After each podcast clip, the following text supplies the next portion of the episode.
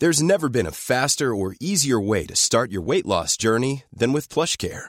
PlushCare accepts most insurance plans and gives you online access to board-certified physicians who can prescribe FDA-approved weight loss medications like Wigovi and Zepbound for those who qualify. Take charge of your health and speak with a board-certified physician about a weight loss plan that's right for you. Get started today at plushcare.com slash weight loss. That's plushcare.com slash weight loss. plushcare.com slash weight loss.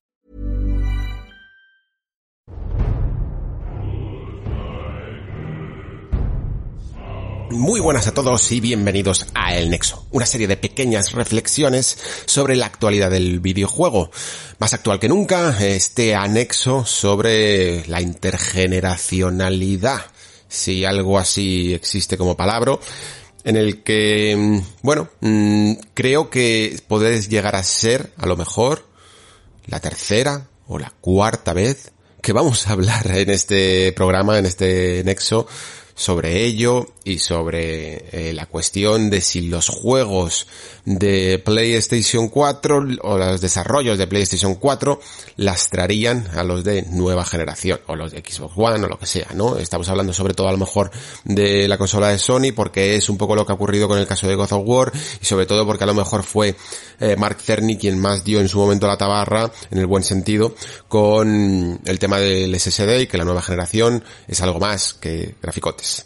Em, de todo esto vamos a hablar a continuación, en un nexo que espero cortito, porque sencillamente es, como digo, repetir un poco las bases de lo que ya hemos mencionado. Me hace gracia, de hecho, que tenga que volver a grabar este nexo, aprovechando un poco la actualidad, porque eh, creo que durante no solo esta tercera, sino incluso la segunda temporada, mira que di la tabarra, eh, con, con el tema.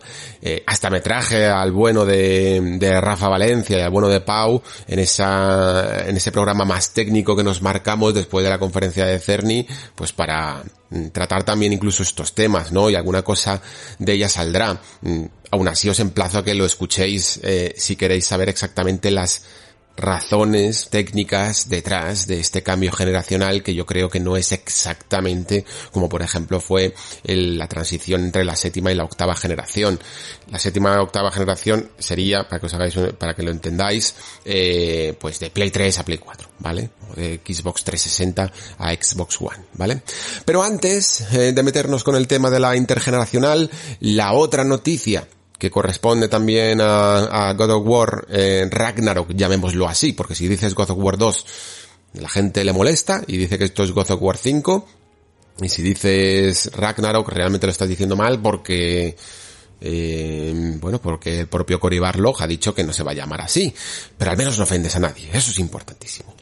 Entonces, mmm, hablando del retraso, de God of War a 2022. Eh, bueno, no se podía saber, ¿no? ¿Quién iba a imaginar esto, no? ¿Quién, iba a imaginar que God of War, un juego del que solo hemos visto un logo y una fecha, mm, que creo que es la peor combinación que se puede hacer de la historia de los anuncios, eh, se iba a retrasar a 2022 cuando solo queda medio año y no se ha visto ni una imagen. A ver, hasta cierto punto, teniendo en cuenta que con el primer God of War eh, realmente vimos, mm, pues creo que fue tres veces, tres acercamientos, uno que sí que fue con gameplay jugable de presentación y luego un par de vídeos de tráileres, eh, realmente el marketing de God of War no fue muy expansivo. Pero de ahí a que mm, nos quedara realmente claro que era 2000, que iba a ser 2022, pues yo creo que más o menos lo podíamos eh, entender todos y que incluso no pasa nada, ¿no? A nadie realmente le ha, le ha, molestado a no ser que sea, pues yo que sé, muy fanático. No quiero pensar mal, evidentemente, y que esto ya estaba programado, eh, que es un poco lo que, lo que puede parecer, ¿no? Teniendo en cuenta de que no es habitual enseñar un logo y enseñar una fecha. Os lo digo de verdad, no es habitual enseñar un logo y una fecha. Y sobre todo una fecha tan cercana como cuando vimos ese State of Play con, con el anuncio de God of War Ragnarok, ¿no? Porque, claro, podría llegar a parecer que todo esto estaba creado para, o sea, estaba programado para crear urgencia con la venta de PlayStation 5 que era inminente, ¿no? Una vez que esto ocurre muchas veces, cuando te anuncian un juego el que tú quieres y sobre todo si te lo anuncian con sabiendo que va a salir pronto, pues dices, pues ya está, pues me compro la consola de, salida. Eh, todos recordamos mm, aquellas personas que se, que se compraron PlayStation 3 por The Last Guardian, ¿no? en su momento. Los juegos venden consola y, lo, y, las venden muchas veces antes de que salgan porque dices, bueno, pues como ya sé que esto va a salir y esto me interesa mucho, pues me la compro ya y, y voy jugando a otras cosas que también me interesan, ¿no? Por eso lo que digo de crear urgencia. Pero ya os digo, Cory Barlock tiene eh, relativamente bastante poder dentro de no solo de Santa Mónica, evidentemente, que es el director, sino, sino de Sony, a la hora de gestionar su propio marketing y, y ciertas decisiones de producción de sus juegos, ¿no? Mm, lo que he comentado antes, la razón por la que God of War eh, Reboot 2018 eh, no salió más que con un par de tráileres y la gente estaba de hecho muy fría. Seguro que lo recordáis, ¿no? Que, la gente desconfiaba mucho de un título que luego ha llegado a ser uno casi de los mejores, de, o por lo menos de los más aclamados de toda la generación. Pues esto fue decisión de, de Cory que no le gusta mucho demasiado promocionar sus juegos, ¿no? Y crear demasiadas expectativas. Mm, de la misma manera también se ha confirmado incluso que la decisión de haber retrasado el juego pues era suya. Aún así, que él haya, que él haya tenido la decisión última de retrasar el juego no significa que la decisión de haber mostrado esa fecha temprana mm, no haya sido parte de, la propia Sony, ¿no? Como digo, para crear esa urgencia.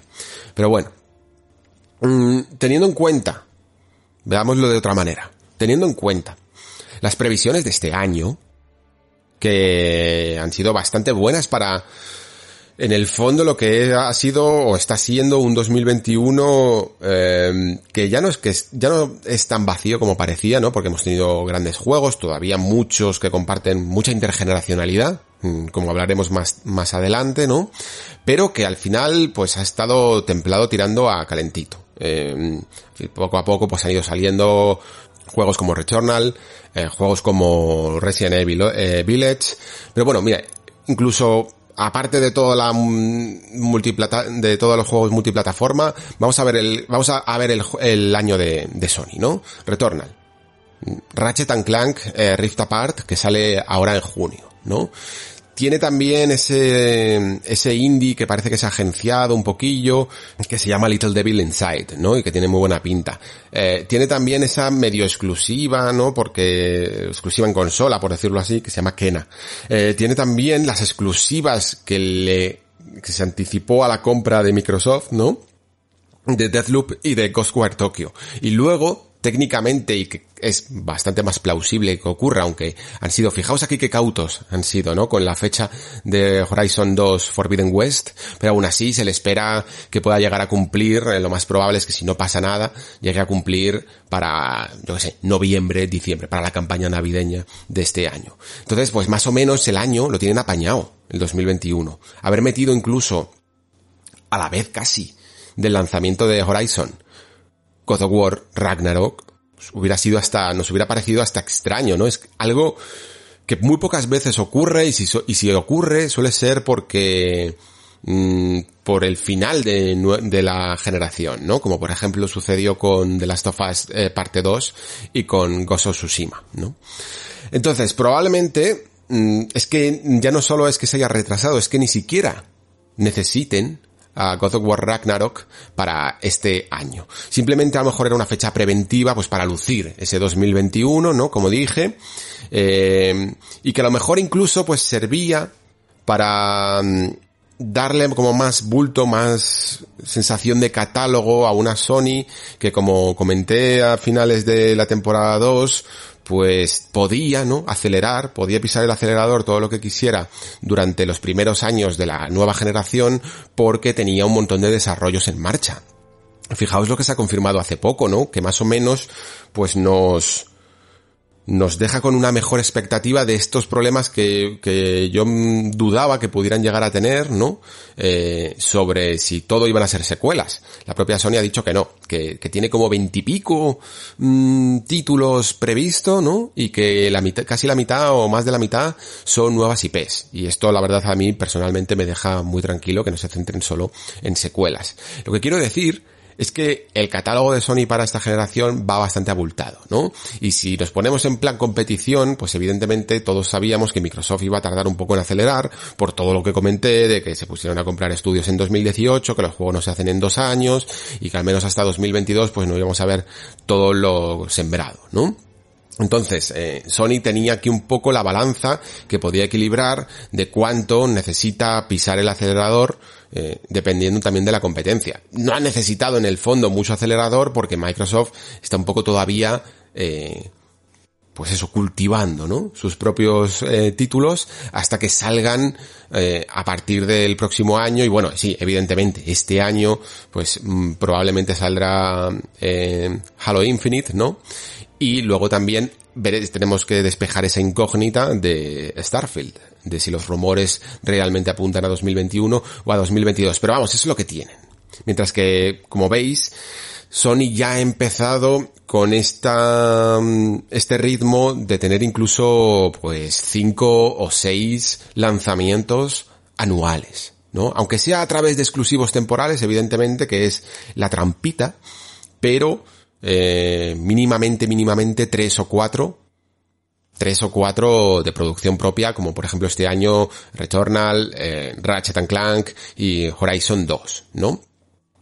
Vale, el próximo año ya tenemos confirmado incluso God of War Ragnarok y Gran Turismo 7. Y no sé si me dejo ahora mismo algún otro por ahí. Pero que, que ya han cogido un poco el ritmo. desde los primeros años, que era la cuenta pendiente, ¿no? La que no consiguieron todavía hacer en, en PlayStation 4, que empezó un pelín desangelada. Esto es un poco en cuestión del retraso, ¿vale? Así que ahora nos vamos a meter con el tema más candente, ¿no? En el que realmente ya os digo, me voy a repetir un poco, algunos ejemplos, eh, algunas cuestiones técnicas, pero creo que nos tiene que entrar un poquito en la mollera, eh, realmente, ¿no? Yo sé que vosotros lo, lo entendéis. Mi punto de vista, ojo, ¿eh? No estoy diciendo que, que yo tenga razón, porque esto puede llegar a ser cuestión de perspectiva, o cada uno lo verá de una manera, y, y es rebatible, evidentemente, como todo.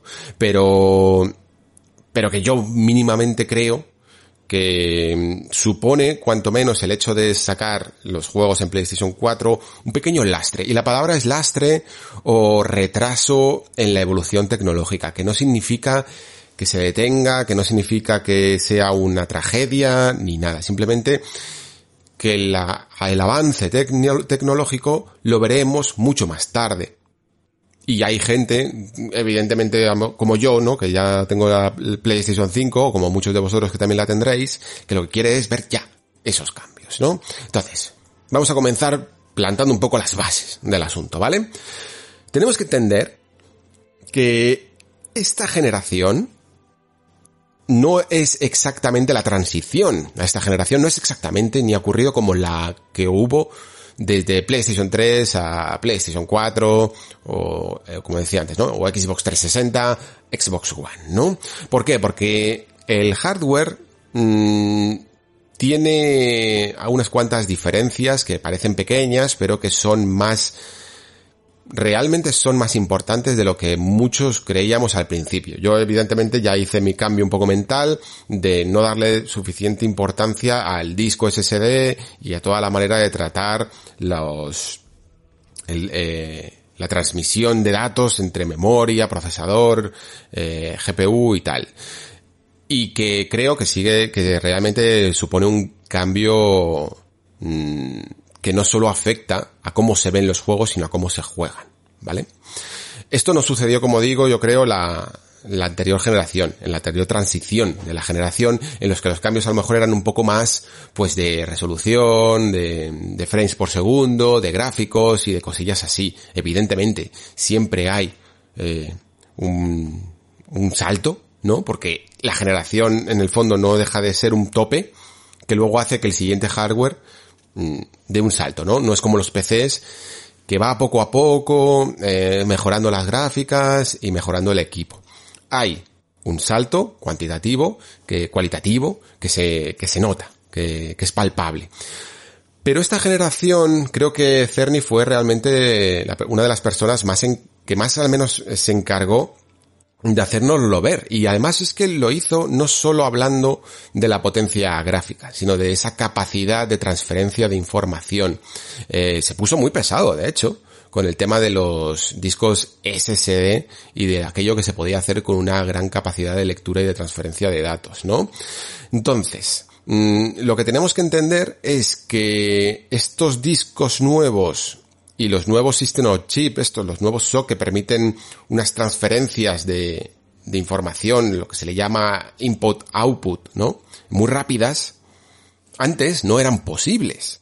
Antes no se podía manejar la información de esta manera. en el programa, evidentemente en el programa que hice técnico, ¿no? Que lo podéis buscar, eh, creo que era de la segunda temporada, ¿no? Con, con Rafa y con Pau, de Rejugando, ellos lo explican mucho mejor que yo. Yo como he explicado también este tema en el fondo varias veces, pues ya casi se me van ocurriendo nuevos ejemplos para, para ilustrar mejor eh, estas cosillas, ¿no? Imaginemos que el disco duro tradicional de toda la vida, el HDD, el hard disk, el disco mecánico, ¿vale? Ese tocho. Es un poco como, como una biblioteca, ¿vale? Una biblioteca en la que tú necesitas acudir a pedir información y está ahí el bibliotecario, todo mayor, le pides cinco libros y el pobre pues hace lo que puede, ¿no? Eh, se va a una estantería, te coge uno, después se tiene que ir a la, a la otra, se tiene que subir a unas escaleras, le duele la espalda, eh, coge otro libro, baja, casi se mata, y, así hasta conseguir los cinco libros cada uno en un lado, ¿no? Y eso requiere tiempo. Eso requiere, pues, tiempo de carga, ¿no? Y, y a veces, pues el bibliotecario que muy mayor, es muy listo, ¿no? Entonces sabe que normalmente cuando le pides cierto libro, le vas a pedir también otro, ¿no? Entonces lo que hace es ponerlos juntos, los duplica, ¿no? Duplica el mismo libro que tiene muy arriba, lo duplica abajo, tiene dos copias, para no tener que, subirse otra vez a la escalerita, que le duele la espalda, y, y sacar el, y sacar el segundo libro. Pero aún así, pues tarda su tiempo físico en ir y volver y revisar tu lista con todos tus libros y, devolvértelos, ¿no? Y, tenerlos. Mientras que el SSD, pues es casi como, ni siquiera como una base de datos en la biblioteca. Es casi como, eh, yo que sé, como el Kindle. Que, directamente buscas, tú tienes el libro, le das un botón y ¡pam! Ya lo tienes. ¿No? Pues es un poco la analogía. Los SSD son rapidísimos, pero no pensemos solo que que estos, mm, que, esta rapidez se traduce únicamente, única y exclusivamente en tiempos de carga en formato de pantalla negra con una barrita que se rellena. ¿Vale? Creo que ese es a lo mejor el error de no entender exactamente lo que supone a nivel de diseño los tiempos de carga, ¿vale?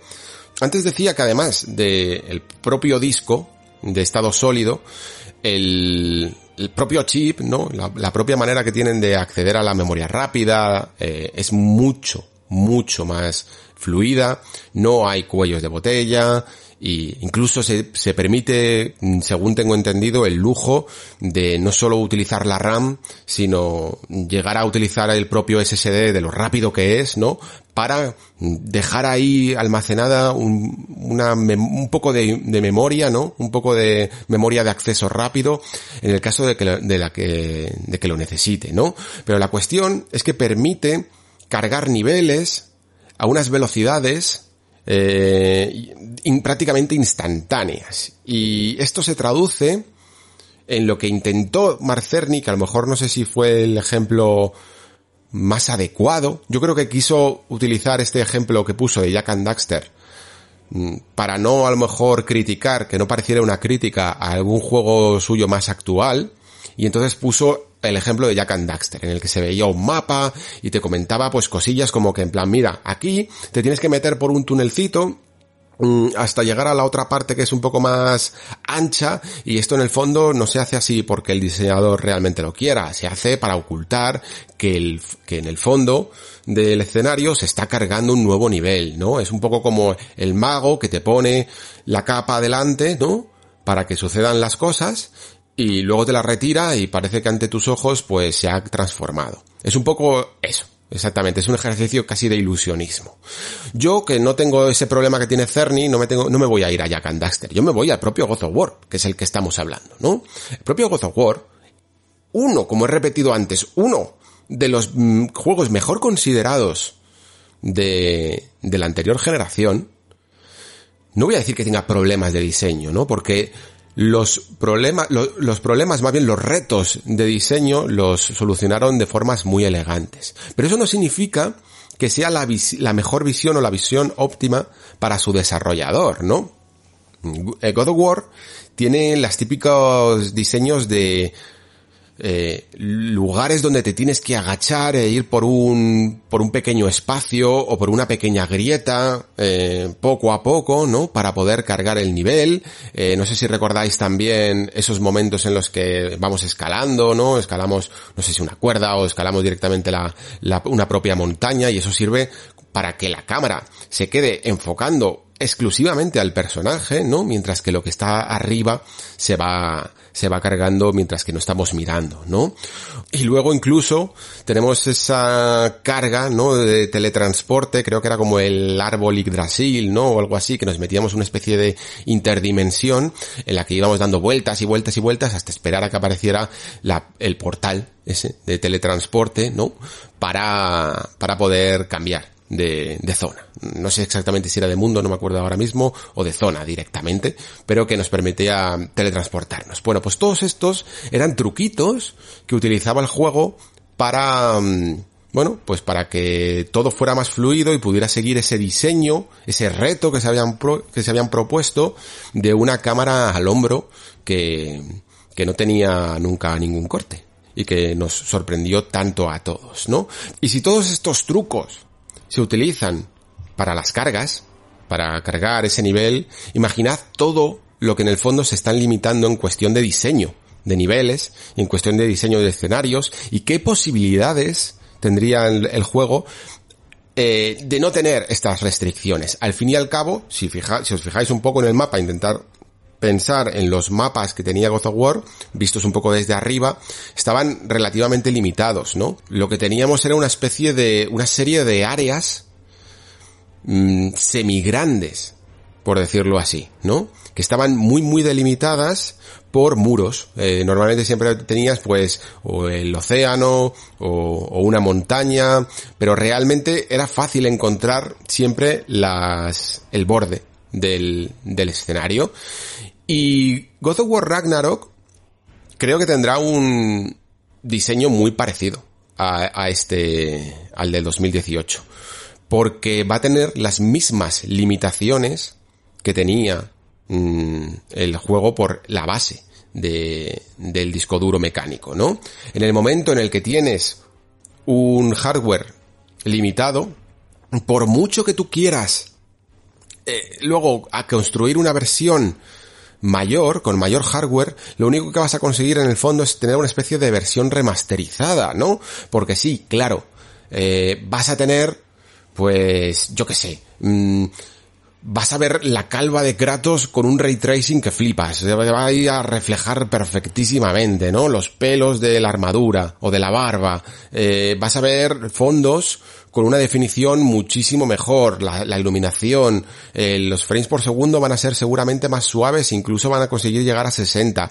Y por ejemplo, sí, ese momento que os hablaba de, del teletransporte, ¿no? Del momento este que nos metemos en la dimensión y aparece el portal, pues seguro que el portal este aparece instantáneamente, ¿no? Que prácticamente no tenemos que esperar.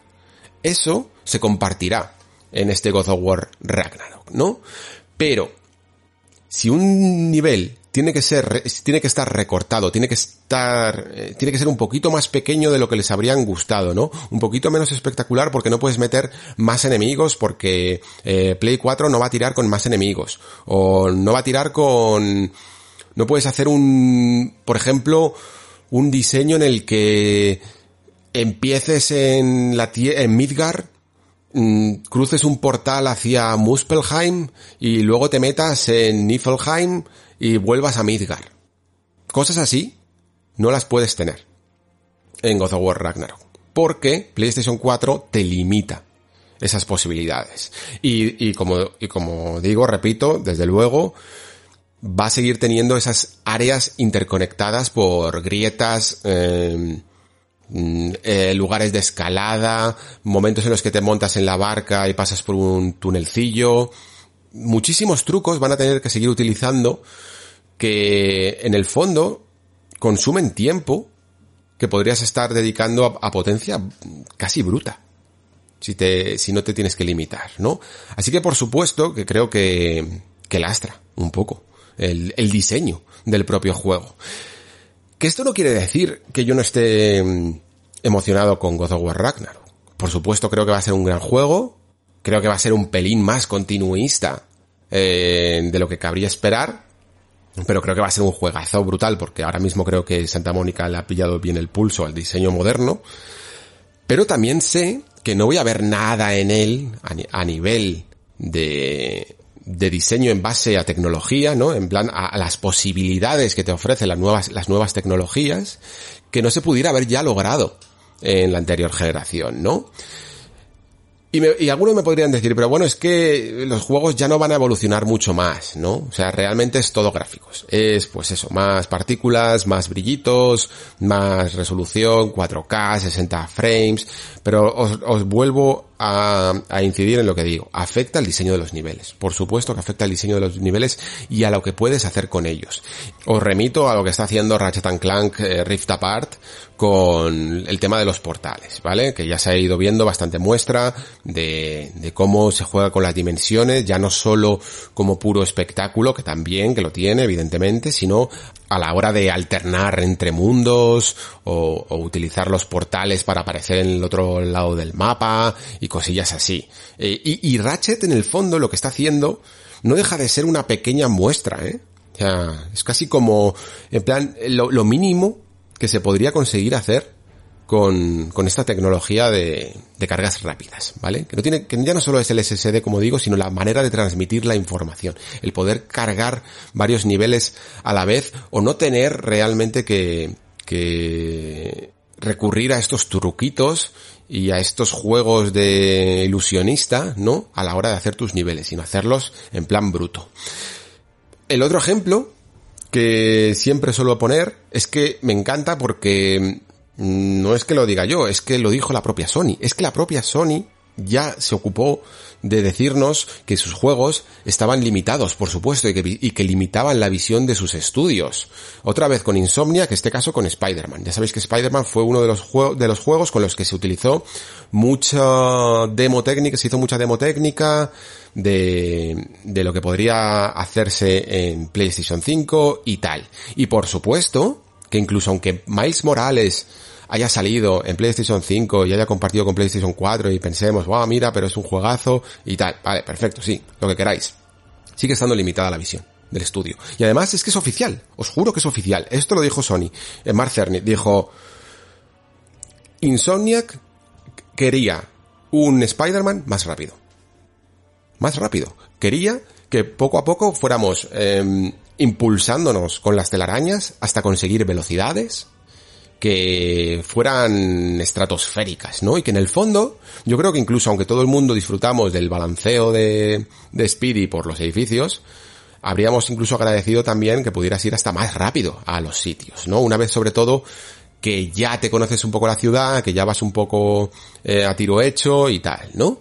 Y, y esto no se pudo hacer porque ese streameo de, de assets que se va haciendo en tiempo real ante tus ojos según te vas recorriendo la ciudad, mm, tienes que, no puede hacerse a la velocidad, a una determinada velocidad alta, ¿no? Porque el juego se bloquearía. Porque no estaría cargando los materiales que hay después, o, o veríamos esos famosos efectos de popping y cosillas así, ¿no? De repente las cosas cargan y se ve el truco, ¿no? Se ve, se ve demasiado.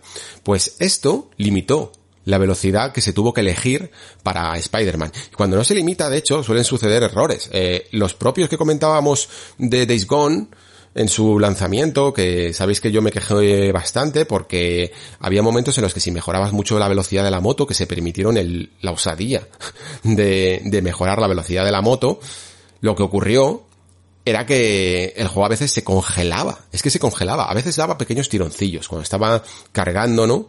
Mm, en tiempo, en tiempo real tenía que cargar todo lo que estaba viniendo de materiales del mundo tan detallado que tenía de Sigón, ¿no? Y había momentos en los que ibas tan rápido con la moto que os juro que la pantalla se congelaba. Seguro que los que jugasteis al principio, algunos os pasó. Yo sé que hay gente que me ha dicho que no, le pasó. Pero, pero vamos, yo sé de mucha gente que, que lo, que, es que flipábamos. Es que se congelaba la imagen durante uno, dos segundos, hasta claro, hasta que cargaba, ¿no? Esto, es, todos estos problemas, son heredados del disco mecánico, ¿vale? Y de, y de también y de una transferencia entre, en esa concordancia de CPU y GPU que forma ciertos cuello de botella o al menos eh, un descenso en la velocidad de transferencia, ¿no? Así que sí, por supuesto. Creo que mm, hay juegos que van a lastrarse la, la visión por lo menos original, ¿no? Que podría llegar a tener el estudio. Y creo que una de las cosas que muchos agradecíamos o que por lo que participamos en la nueva generación tan pronto era precisamente para poder jugar a juegos que no limitan esa, esa, e, esa, esa capacidad artística de los desarrolladores, ¿no? Que, a ver, como todo hijo de vecino, mm, no todo es tecnología, ¿vale? Eh, que, diríamos, eh, yo, ahora mismo estoy jugando a Trails to Zero. Eh, este JRPG, ya sabéis, de la, de la franquicia Trails que tanto me gusta a mí, que somos un nicho de gente y tal. Joder, es un juego de, que de 2008 o 2009, tiene unos gráficos de 2003 prácticamente. Y me gusta igual, ¿vale? Y se disfrutan igual, evidentemente, los juegos. Pero todavía seguimos en esa evolución, en ese ascenso hacia el techo tecnológico, ¿no? Hacia lo que podemos conseguir. Y cuando pagas muchas veces por tecnología, pues quieres tecnología. A mí me recuerda esto un poco a lo que estaba sucediendo, creo, con los, no sé si con los iPad o, alguna de estos cacharros nuevos que ha sacado Apple, que lo sacó con 16 o con 32 gigas de RAM y por el software lo estaba limitando a 5. Y dices tú, ¿para qué he pagado? ¿Para qué he pagado? Si me lo estás limitando, si me lo estás escapando, ¿no? Pues esto es un poco lo que está sucediendo ahora con algunos juegos. Y sí, seguimos teniendo exclusivos. Seguimos teniendo exclusivos como Demon Souls, por ejemplo, o como el propio Returnal, ¿no? Demon Souls... Mm, a ver, Returnal, voy a empezar por Returnal. Returnal realmente eh, sí que es un juego en el que ya se ven ciertas cosas, ¿vale? De, no, no gráficamente. ¿Veis? Aquí está la diferencia. Returnal a lo mejor no es un juego que gráficamente impacte a, a mucha gente. Pero mucho de lo que hace, a la velocidad que lo hace, y la forma que tienes rápida de construir un roguelike, es única de esta generación, porque lo estabais comentando en el Discord, porque si tuvieras que meterlo en una PlayStation 4, probablemente mm, tendría que ir a 30 frames por segundo, o, o la cantidad de veces que te tienes que teletransportar en este juego terminarías cansadísimo porque te meterían una carga y rompería completamente el ritmo, el fabuloso ritmo que tiene este juego, ¿no? Pues esto es una cuestión de diseño. Por supuesto que es una cuestión de diseño. Demon Souls sí que es un juego que mm, creo que se podría haber conseguido perfectamente, aunque luzca fenomenal, evidentemente, esto, sí que es directamente potencia bruta, pero la potencia bruta siempre se puede reducir, ¿no? Siempre se puede bajar la resolución, se puede bajar la calidad de las texturas y meterlo y comprimirlo todo en un juego de PlayStation 4 porque tiene una estructura de diseño de un juego de PlayStation 3. evidentemente. ¿Por qué lo hicieron exclusivo de PlayStation 5? Pues porque, claro, Mm, a los loquitos de los Souls, somos el, el, destinatario ideal para estas cosas, ¿no? Para comprar nueva tecnología. Bloodborne te lo hacen exclusivo y te compras una PlayStation 4 porque tienes que jugar al siguiente juego de Front Software. A mí esto personalmente me molesta un poco, ¿eh? También os lo digo. Mm, sabe perfectamente que ciertos nichos vamos a pillar nuevo hardware porque, porque vamos a jugar, porque queremos jugar, ¿no? Se aprovechan un poco de nuestra adicción. Pero realmente este juego sí que podía haber salido perfectamente. Y no, y no, no tenía ni siquiera que demostrar tanto un remake como sí que lo puede demostrar una secuela. Cito textualmente mmm, a Jim Ryan. Siempre hemos dicho que creemos en las generaciones. Creemos que si te tomas toda la molestia de crear una consola de nueva generación, esta debería incluir funciones y beneficios que la generación anterior no incluía. Y en esto, desde nuestro punto de vista, la gente debería hacer juegos que saquen el mayor provecho a dichas funciones. Esto lo dijo porque necesitaba volver a hacer un poco el discurso, el contradiscurso, ¿no? De la filosofía que estaba tomando eh, Microsoft en su momento con eso del famoso Beyond Generations, ¿no? De las generaciones fundidas y de que todo esto iba no iba a ser otra cosa que una progresión de avances tecnológicos, pues un poquito como lo que sucede en PC. Que yo entiendo el discurso y creo que además Microsoft está haciendo enormes esfuerzos por compatibilizar eh, todo lo posible y escalabilizarlo y, escalarlo e incluso con una generación un poco intermedia como puede llegar a ser pues esa Xbox Series S, ¿no? Pero al final siempre tienes que dar un pequeño salto. Y en el momento en el que un dev te diga, pues mira, es que yo necesito el SSD a muerte. Es que lo necesito. Pues en ese momento ya no hay generación fundida que valga. Ya tienes que ir a, saco con, con todo. Eh, para la nueva, ¿no? Se dice que la falta de consolas es un poco lo que ha impulsado a God of War a ser un juego de PlayStation 4, pero sinceramente, aunque tiene sentido y, creo que, tendría incluso más sentido que la verdad, mm, no creo que sea así. Primero porque está confirmadísimo ya que el juego, lo ha dicho Cory Barlog, que el juego está diseñado, se diseñó así desde el principio. ¿Vale? O sea, un juego no se hace en dos años, como, como decíamos antes, ¿no? Y cuando se anunció el título, eh, ya estaba en desarrollo, ¿no? Desde que eh, Santa Mónica terminó prácticamente God of War, que además no preparó ningún DLC ni nada, ya se puso con Ragnarok.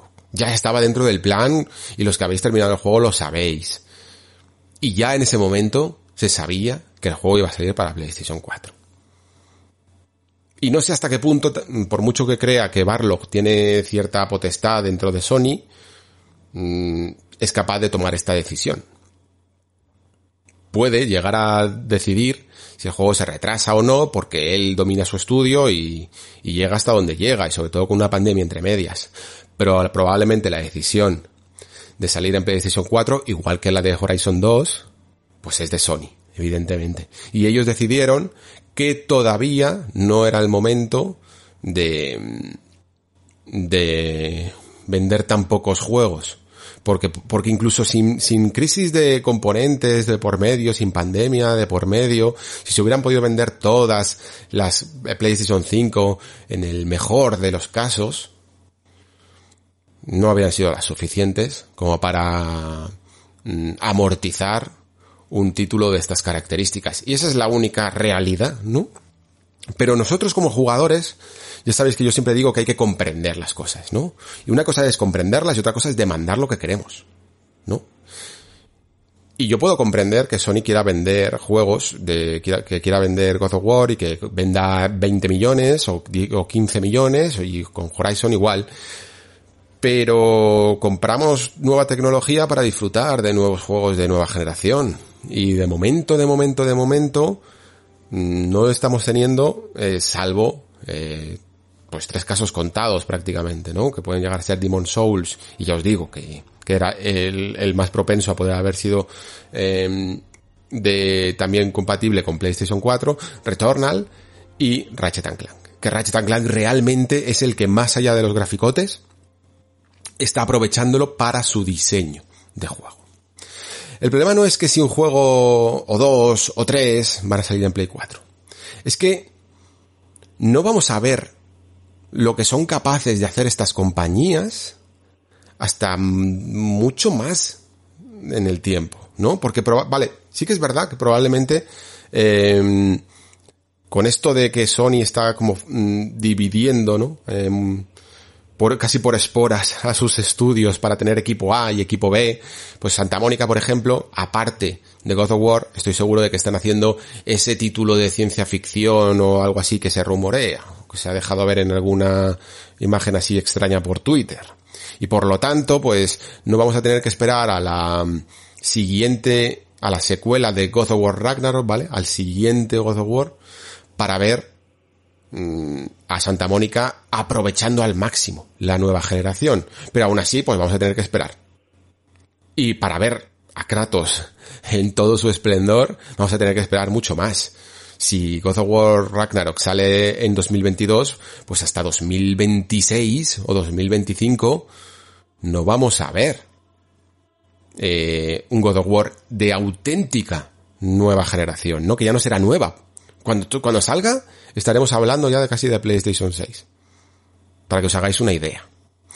Gran Turismo 7 también me parece una, una pequeña tragedia, porque incluso los, independientemente de, de los velocímetros, la sensación de velocidad muchas veces se consigue en los, en los juegos de conducción, pues a base de cuánto eres capaz de mostrar en pantalla al mismo tiempo en un circuito que va, en el que vas a toda pastilla, ¿no? Y creo que de alguna manera también puede llegar a lastrar eh, lo que es capaz de mostrar este Gran Turismo 7. Hacerlo intergeneracional y sobre todo con las comunidades y tal. Bueno, me parece, no sé, a, mí se me ha descolgado un poco. Yo tenía muchas ganas de Gran Turismo 7 y ahora me parece pues una versión remozada, o sea, me, me parece una versión remasterizada, quiero decir, del Gran Turismo 7 que habría salido a final de generación, como en su momento salió Gran Turismo 6 a, final de PlayStation 3. Ya no parece tanto ese juego de nueva generación, sinceramente. Es que esa es la sensación que da esto, ¿no? De la, de la intergeneracionalidad. Pero termino con algo que creo que sí que es una, una realidad, ¿no? Porque aunque yo me ponga así, y no, no, no significa que tenga la razón, ¿vale? No, esto que estoy diciendo no está escrito en piedra, eso es mi opinión, evidentemente, es mi forma de verlo. Y creo que solo hay una verdad, ¿no? Que es que el, que no tenga una Play 5, el que solo tenga una Play 4, te va a decir que esto es fabuloso. Y ojo, a nivel de cuánta gente lo va a poder jugar, por eso yo no hablo de, que esto es negativo, ¿vale? hablo de que esto es un lastre, no de que sea algo negativo, porque evidentemente tiene sus factores positivos el hecho de que más gente pueda jugar a un videojuego. Pero el que no tenga una Play 5 te va a decir que esto es positivo. Y el que tenga una Play 5 eh, querrá juegos solo para ella y te va a demandar que saques juegos exclusivamente para ella. Porque yo lo que quiero es que mis graficotes y mis nuevos diseños y mis nuevas capacidades con el SSD, que para eso me he invertido 500 pavos, me he tirado meses en buscando una Play que, no es fácil y, evidentemente todo el mundo va a mirar para su lado. Pero más allá de, de los, de los bandos, ¿no? Sí que quiero dejar claro que hay una, una, diferencia que es mayor que la típica de más polígonos, más texturas, eh, más resolución o más frames por segundo, ¿vale? Eso es lo típico que se puede hablar en generaciones, en, algunas generaciones, pero en otras no. En, en, otras hay cambios, hay cambios sustanciales, pues como por ejemplo cuando Sega Saturn mm, fue una consola que diseñaron de aquella manera y no podía, le costaba horrores mover gráficos en 3D, porque no estaba diseñado para ella, ¿no? Y a, base de forzarla y forzarla y forzarla, pues consiguieron que algunas cosas se movieran, pero hubo otras que no había tu tía. Hasta que no salió después Dreamcast, o mientras que otras consolas ya del momento, pues podían mover esos gráficos en 3D, ¿no? Pues esto será igual. Eh, intentarán, intentarán, intentarán meterlo en un disco duro, pero al final lo que haces muchas veces es lastrar al juego porque no, porque no hay otra manera de, de programar, ¿no? Bastantes truquitos se han, se han utilizado hasta el momento, ¿no? Y hay algunos que son la hostia, de verdad. O sea, los tiempos de carga tan cortos que había, por ejemplo, en Gozo Tsushima en PlayStation 4, pues es increíble lo que hicieron ahí, ¿no? Pero ya no me pidas, no le pidas que sea capaz de cargarte dos niveles a la vez. Que es algo que, por ejemplo, puede hacer un, puede hacerte un Ratchet Clank, ¿no? O, todo ese juego de portales, que sí, que no es el primer juego que utiliza portales, que el propio Portal ya lo hacía, pero no es lo mismo, no es lo mismo. Entonces, pues conclusiones, no es negativo que un juego pueda eh, jugarse por una mayor base de usuarios, eso nunca lo será, no puede ser negativo de ninguna de las maneras, pero las generaciones, su propio nombre lo dice, suponen un corte eh, con el pasado, ¿no?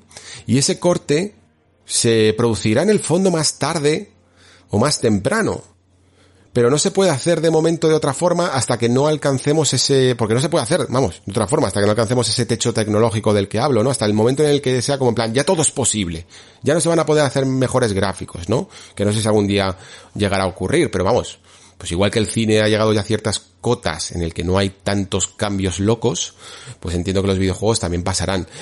Pero la cuestión es que si cortamos con ese pasado, ¿no? Si hacemos ese cambio generacional, no cuando sale la consola, sino más adelante, pues evidentemente, primero, ocurrirán dos cosas. Primero, que mucha gente se va a comprar una Play 5 más tarde, porque, joder, si le sacas eh, Horizon 2, eh, God of War, Ragnarok y Gran Turismo 7 en Play 4, pues lo mismo te dicen, oye, pues, pues, pues vale, pues me quedo aquí un, un año o dos más.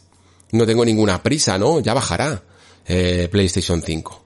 Y luego también lo que ocurrirá es que se retrasa ese avance constante de la industria de los videojuegos. Porque las cosas suceden más tarde.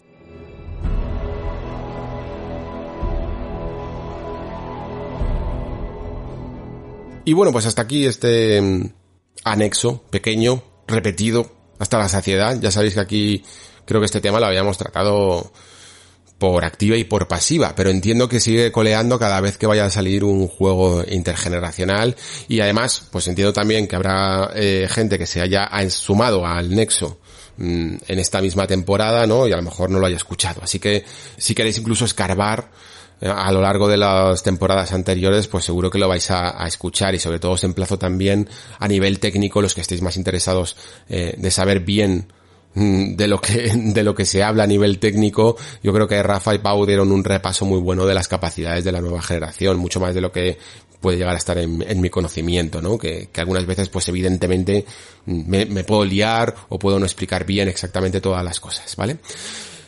Muchísimas gracias como siempre por estar ahí. Espero que os haya gustado este pequeño anexo que sinceramente no tenía nada planeado para esta semana, pero creo que esto lo merecía y bueno, pues al final han quedado 45 minutos un poco más de podcast.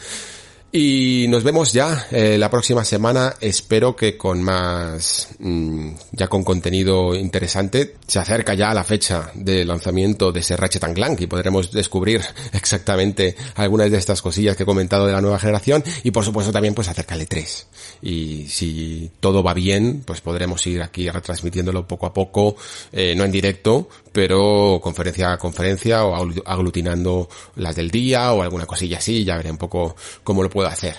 Lo dicho, muchas gracias por estar ahí, muchísimas gracias por escuchar, se despide Alejandro Pascual, hasta el próximo programa.